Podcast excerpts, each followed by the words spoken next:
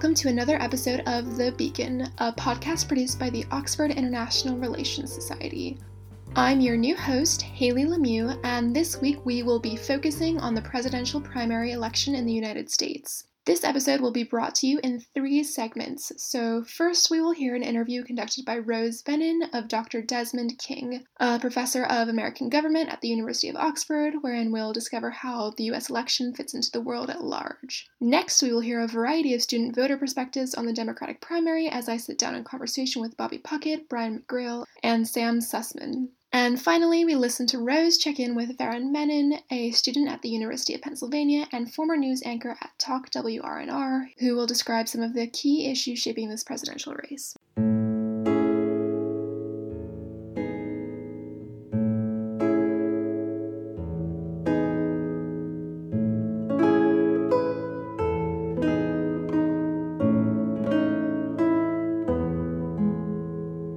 Us turn our attention to how the US presidential election process fits into the context of the wider world. Rose Venin spoke to Professor Desmond King, who is a professor of American government, a professorial fellow at Nuffield College, a director of graduate studies, and emeritus fellow at St. John's College.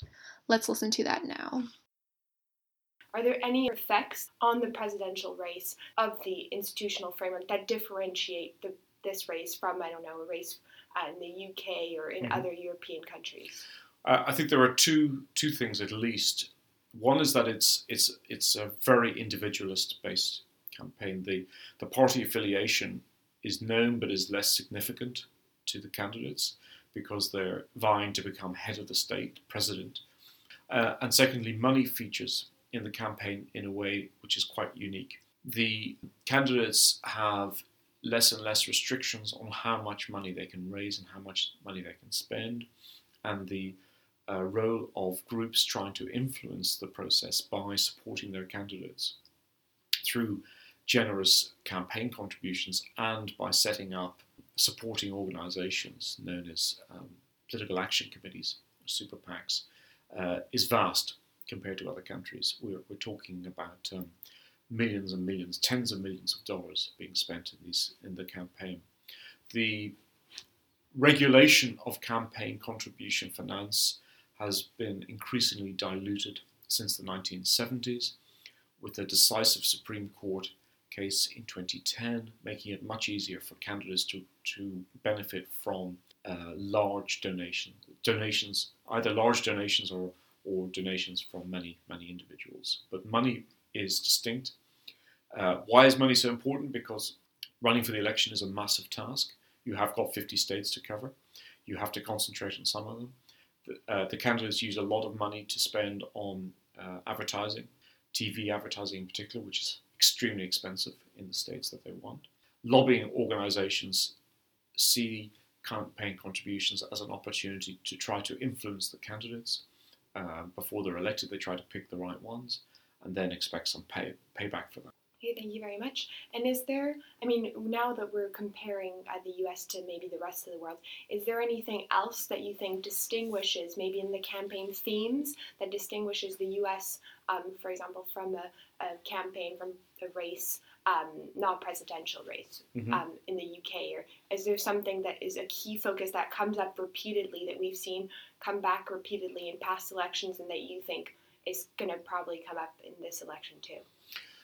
Well, I think there are probably two answers to that. One is about what comes up explicitly concepts of patriotism and definition of Americanism or being an American or Americanization are prominent in a way that you don't find in other countries to the same extent. It's a much more explicit discussion. You do find a country like France will have an argument about um, becoming too immigrant dominated, but that's presented in different sorts of reasons to the way it, it appears in the US. Second is the silence about racial inequality in the election campaigns. We're in the middle of a, of a new civil rights protest movement since August 2014, when Michael Brown was uh, killed by police in Ferguson, uh, with continuing incidences and other sorts of issues coming up now at the university level. Uh, but that, that is an issue which is of no interest to almost 70% of white voters, so it tends not to get any credence in the election process. In contrast, some, uh, some issues do recur which are of continuing interest, such as regulation, trade deals, immigration levels, and uh, security. The Paris events have had an enormous effect on the election campaign, uh, particularly amongst the Republican candidates who have now suddenly responding to public concerns, which place security above eco- economic issues as the number one priority. That's what that's what the public opinion polls are showing, and the candidates are responding to this by taking um, robust lines on uh, how they will deal with the threat of terrorism domestically and how they would deal with it externally. Thank you very much. And my last question will be: um, You've mentioned one of the things um, that has been repeatedly mentioned is Obama's legacy, what will, and in the debates, because there have been numerous debates so far. Um, so what will what will we remember of Obama's presidency? And of course, on the Republican side, there have been a lot of criticisms. What do you, what, according to you, is Obama's Obama's presidency's legacy? So what do you think will be looked at back upon and be a key um, some key defining features of it? Complex question, but there are some some measurable uh, legacies and some um, rather more nebulous ones. The most powerful measurable one is um, his enactment of the Affordable Health Care Act, which is a, a, massive achievement in the sense that presidents since Truman, which is the late 1940s, have been trying to enact some sort of universal health care program, and he succeeded despite the opposition of Congress. He also um, signed off a major financial regulation law called the Dodd Frank Act in response to the 2008 crisis. He has also succeeded in removing the um, US presence in Iraq and Afghanistan to a large extent. Not, a, not as much as he said he would, but some soldiers are going to be left in Afghanistan for another few years, but a massive reduction.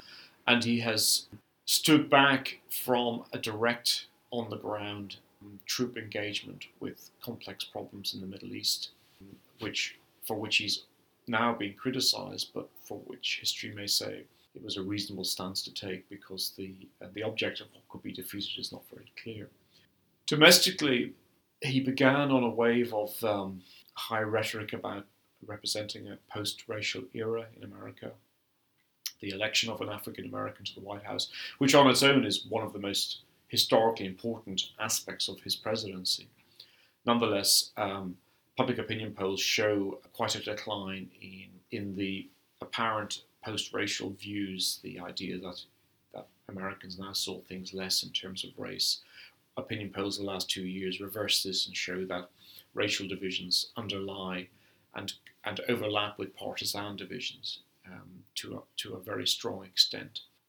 I think there are lots of other aspects of his administration which we won't know about uh, for a while, such as education policy, such as economic stimulus.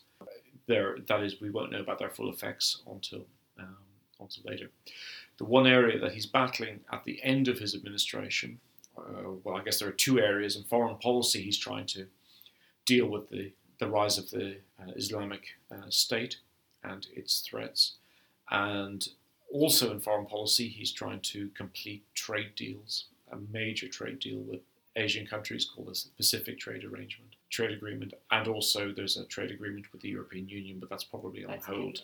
Yeah, so I think these are these are uh, important legacies of his of his administration. Okay, well, thank you very much for joining us and My for pleasure. giving us your time. Not at all. Thank you very much.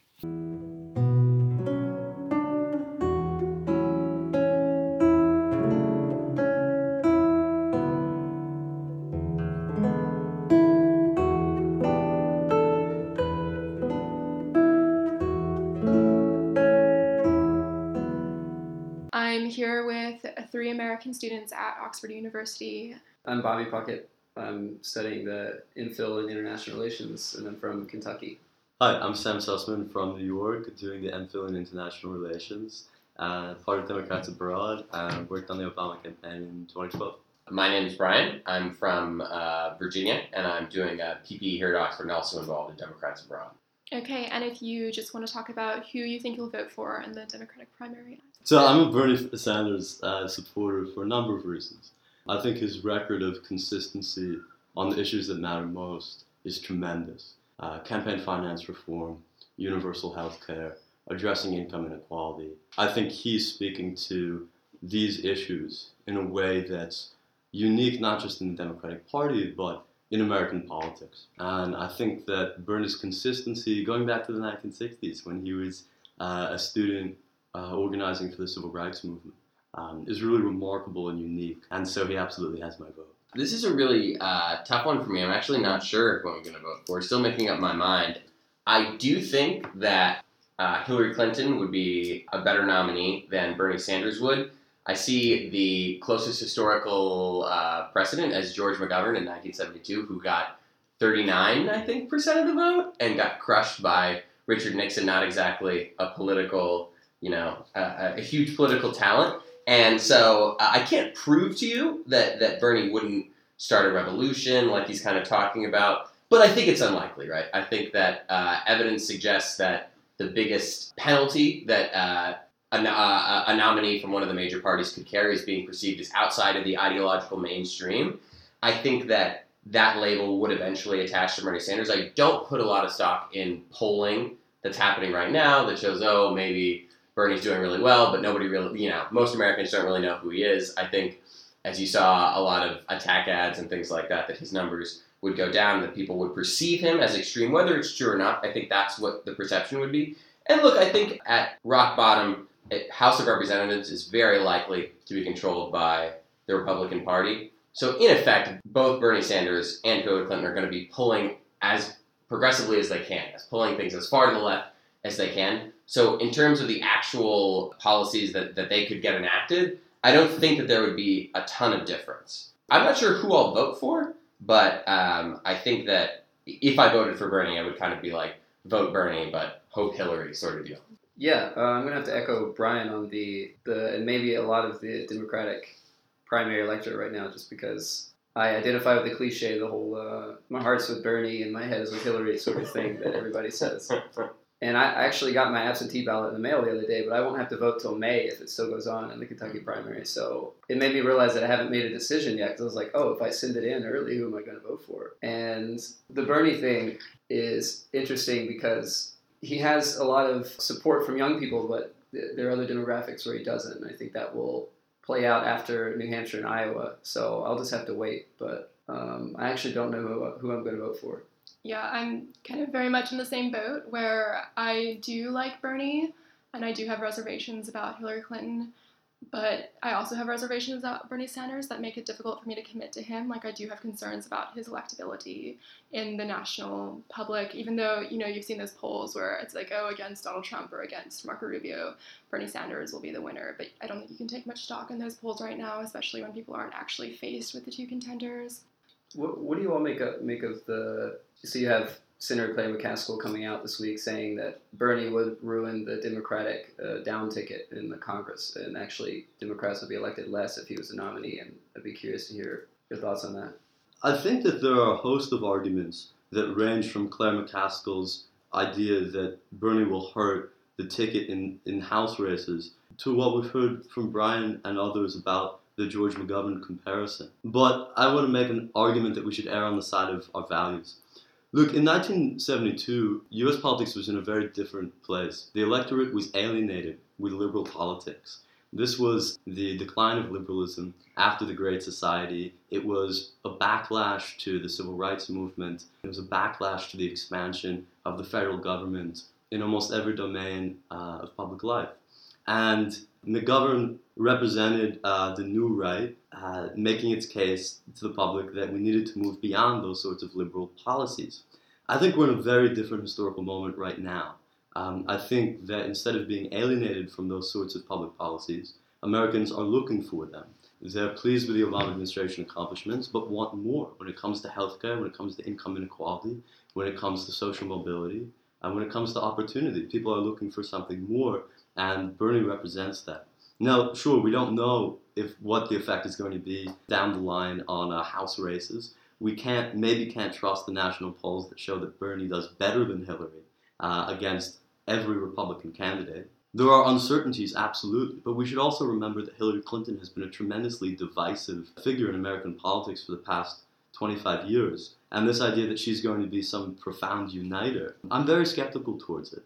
And so while there are things I respect about Hillary Clinton, in this election, I think Democrats would do best to err on the side of our values. So I think a couple things. One, I think that Hillary kind of gets demonized unfairly, right? Like, um, if you look at her record, I mean, things like the children's health insurance program, that's that was a huge policy when her the healthcare plan that she put out uh, in 92, 93, 90, somewhere around 94 was far to the left of what Obama ended up passing in Obamacare, right? So I think that this idea that she's somehow this like corporate, like she's just gonna sell out the le- uh, the left wing is kind of like unfair to her. I think when it comes to Bernie, at the end of the day, I think we basically agree is that he's a risk, right? It's possible, right, that he that he would run better than Hillary, that the electorate has changed to the point that a, a socialist would actually do, you know, somebody who calls himself socialist would actually do better than would Hillary Clinton, whatever. Um, the question is just like, do you think that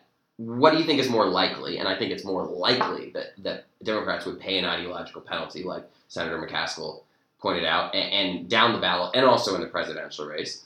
And so, really, the question is like, do you think Bernie Sanders is a risk worth taking? And I think, based on the differences I've seen in what they would be able to actually get accomplished, I don't think the differences are so vast that it's worth kind of like taking the risk that Bernie Sanders would represent. So so kind of that's that that's really where I'm at.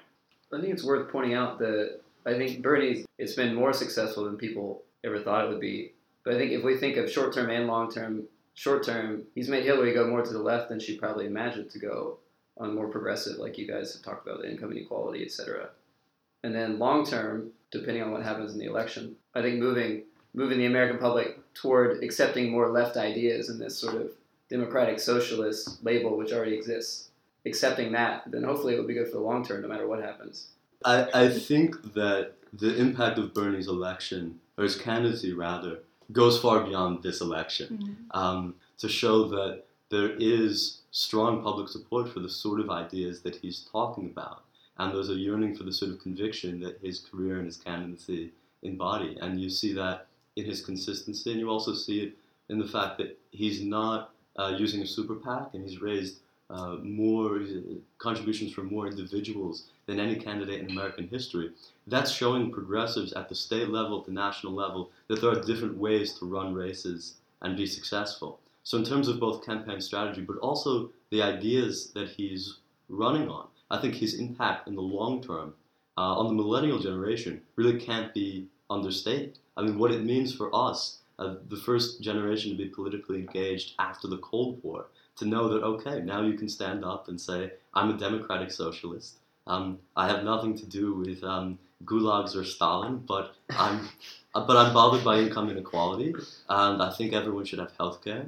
And I believe uh, in an America that holds more true to its values of social mobility and equal opportunity. And democratic socialism is one way of expressing those values. And I think that impact on the long term can be incredibly profound. We should point out then the, the support for Sanders and then the, the other side, you know, the division of the country, if we're talking long term, is, is the country going to be more divided with the political parties going more and more to the right and the left and less in the center? I think Brian's comparison to 1972 is very interesting because I think, like 1972, um, we're coming out of a period of huge expansion of the federal government to try to address some of the most serious problems our country faces. And I think in that historical moment, there was huge backlash, which Trump's campaign very much echoes. Um, this notion of losing our country, this notion of minorities taking over, um, of course, government being too big, etc. There are very strong parallels in that racially inspired populist backlash. Um, him and Nixon even use similar sorts of language. And I think what's interesting is that in this moment, what we're seeing in the Democratic primary, and what I think we're seeing polls show across the country, is that people want more progressive activism, not less. I do think that the demographics are very different than 1972. The demographic segment that is echoing the sort of Nixon Trump perspective is shrinking. Um, the demographic that's echoing a, a desire for increased government activism and a more equal society, that demographic is growing. Um, and I think that's ultimately a good thing for progressive politics. It's a good thing for a diverse society. Uh, it makes me very optimistic about the future of the Democratic Party. Yeah. So, do we want to segue into talking about the Republicans, maybe semi-objectively, as we're all registered? biased. Yeah. um, just yeah, just your general thoughts on the Republican campaign at the moment, and maybe what you foresee happening.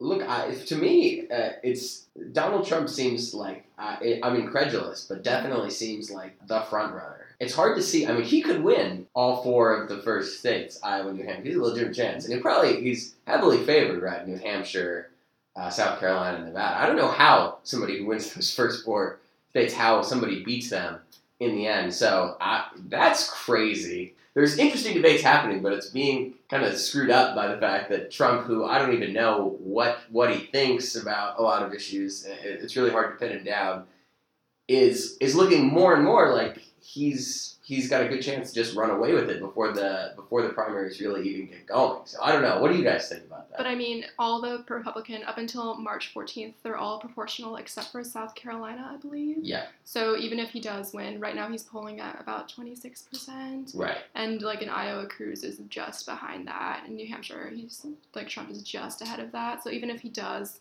win in these early states, I don't think it's going to translate that much in terms of For sure, but. But you, then you have to be like, okay, Trump wins all these states, but then some other candidate like gets the mo- gets somehow gets momentum, Mhm. somehow wins all these delegates. So he's, it's not like Trump is going to build up such a huge lead in delegates that it's going to be insurmountable. No way will that happen. I just don't see a plausible path where somebody else comes into the picture. Although I don't know, I think I mean Rubio still has a I think a decent a decent chance to be the nominee. It's just hard for me to see how that happens, especially if Trump wins those first four states.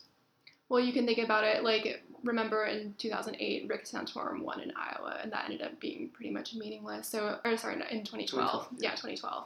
Like everyone was talking about who came in third in Iowa, so that's still very much a part of the conversation. If oh, like mm-hmm. Rubio is third in Iowa, and then if you think about states like Florida, where he's the representative, when that's a winner-take-all state, you can win a ton of delegates from those later states that are bigger in the Republican Mhm. Party. When we're talking about the Republicans, what's interesting is the whole establishment, quote unquote, backlash. Because I think even this week, the National Review, a conservative uh, magazine, came out with like 20, or not 20, a bunch of people who, who were from the establishment, like Glenn Beck, and it was an anti Trump. The whole the whole thing was people writing against how we should not, Hmm. we being the Republican Party, should not vote for Trump and this sort of thing. So I think this whole establishment slash non-establishment, for lack of better terms, is only increasing, right, as we go to the, the polls. To change, if we're talking about this the strategy of the, of the party in the long term, what we should be looking at, I mean, beyond the presidential election, I think what is equally important, if not more so, is the states. I think 31 states are controlled by Republicans right now. The party's going to have to do something about looking at the down, you know, the state legislatures, the governors, and that sort of thing. And that's just as important as the presidential one. Yeah, I think that if you actually, everybody's looking at the Republican race, and definitely Democrats are kind of like, haha, like look at how dysfunctional it is. But if you had to pick which party you'd rather be going into this election cycle, I think for sure you'd pick the Republican Party, right? Because they've got a functional lock on the House of Representatives, probably. Maybe it seems like if they nominate Trump Cruz, maybe not, but still probably a functional House of, House of Representatives, control of all of these states, and like a decent, I think everybody would agree, a decent chance to win the presidency. Whereas Democrats might be favored to win the presidency, but we've got no shot to get all of these other things back. Well, I think a lot of it is just gerrymandering. The Republicans have worked really hard to get control of these state legislatures, where they can then control how the districts are drawn and create more Republican districts than there were previously. And just to wrap up, if you guys can briefly talk about um, one thing that surprised you most about the election. the thing that has surprised me the most is the fact that somebody like Bernie and Trump in the post Citizens United era, I think they have spent either the least or relied the least on corporations and big big money donors, and I think that's. I mean, I don't think anybody expected that, especially so soon after Citizens United in 2012 when it was the most expensive election right ever. So that would be my my my vote for most surprising thing. What surprised me most is how so many, and especially in the media, have dismissed the notion that Sanders has brought to bear that um, citizen activism doesn't really matter after the election. I agree that the word revolution might be a little silly in this context, but the idea isn't silly at all. The best things um, that we have as Americans were built by dedicated social movements of citizens. It's true, women's suffrage, civil rights, LGBT rights, healthcare, every single major progressive accomplishment we have in this country was because citizens organized for themselves. It never came from the top. So to hear the media be so dismissive of this idea that citizen mobilization might matter, might mean something, has been disappointing. And and that's probably the thing that surprised me most. Donald Trump is definitely the most surprising thing, so I'll just be short and sweet. For sure. Donald Trump. okay, great. Thank you guys so much for um, talking with us.